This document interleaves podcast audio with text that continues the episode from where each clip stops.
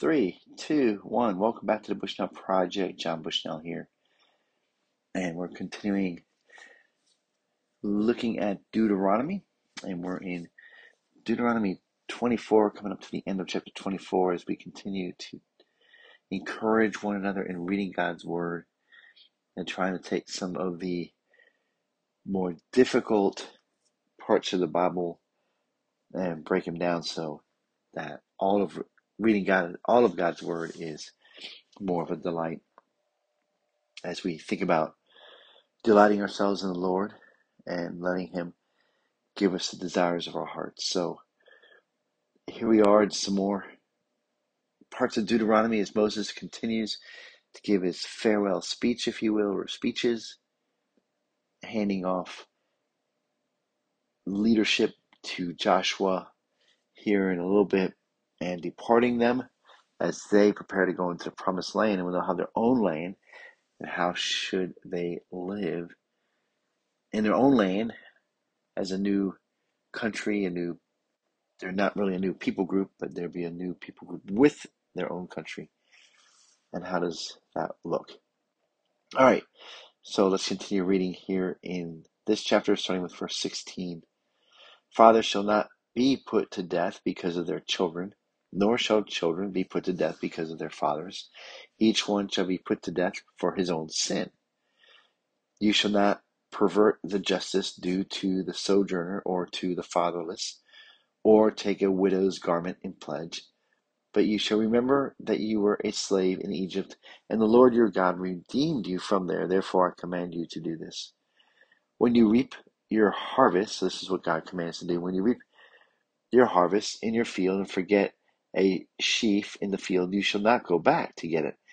It shall be for the sojourner, the fatherless, and the widow, that the Lord your God may bless you in all the work of your hands.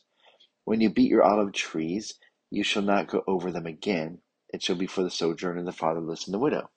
When you gather the grapes of your vineyard, you shall not strip it away. It shall be for the sojourner, the fatherless, and the widow. You shall remember that you were a slave in the land of Egypt. Therefore, I command you to do this. And that is the end of chapter 24. So, some interesting verses there. And so, one of the things here, talking about the death penalty again.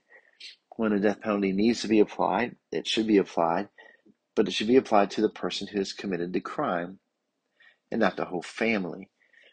And so, there is some generational things, and we'll be looking at that in a couple of chapters. I know God will be bringing that up, or Moses will in God's word. So, but here he's talking about if a if a son is guilty of something, then that's who pays the punishment, or the father, and the punishment for the rest of the family is that they're losing that that person, that son or that father, and that putting them to death is not a way to justice. Matter of fact, it perverts the justice. And he goes on to talk about the widow and others, the poor again, bringing up the poor again, and how we should treat them, and that we should remember God's mercy on us. So again, it's it's dealing with the lower level, if you will, of society, the poor, the ones who are breaking the law, and how to deal with them, and and so it might seem, hey, this whole family is a wreck. We should just eliminate all of them. But God's saying no. Who's guilty of the crime? The father is. That's who you deal with, or the son. That's who you deal with, not the others. And then when you're dealing with a uh, a fatherless, which or the widow, um, then you know remember them, and you remember them by leaving a little bit in your field. So go and harvest your field by all means, but don't get every corner. Leave the corners alone. There's another passage I think in the New Testament about the corners. Leave them, and that's so that the poor have a chance, and they come along a field that's been harvested, and know there's some there's some crops still in the field that got left behind, and that's for them to pick. That is for them, and this is so God can bless that farmer. And so it's, I think sometimes for us, we do get selfish and greedy and and there's still a work for that poor, poor person to go and harvest what was left in the field so they are still working. So they're they deserve to eat. And it may be that they can't find work or the only work they can find is if they sell themselves into slavery. And they're really trying not to or they're a sojourner they're out on their luck they're trying to make it to another place they don't have gps back then they don't have aaa and they're just out out of luck. And so they come across a farm that that field that's been harvested and there's some crops still there. They're able to, to harvest that themselves and get a meal, maybe sell some of that to get the funds they need to make it the rest of the way. And and that person is blessed by that. That farmer is blessed by God in those areas. And so for us to remember how far God has brought us. We are not, if we're doing well and we're in a good place, it's really by God's grace and God's mercy. And so we're to remember that.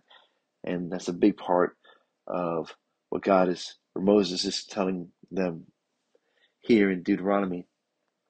As you get your own land, and remember, you got this land from God, and you didn't earn it, you don't deserve it, you're getting it because you are God's. And so let's be merciful to the people around us. Let's be merciful to each other. Let's not get haughty and conceited and start thinking we're all that. And let's continue to be humble before the Lord and humble before one another as we press on with whatever it is that God has us to do. And I think that's some good advice for all of us today. God bless you guys. Hope you have a great day. We'll talk to you soon.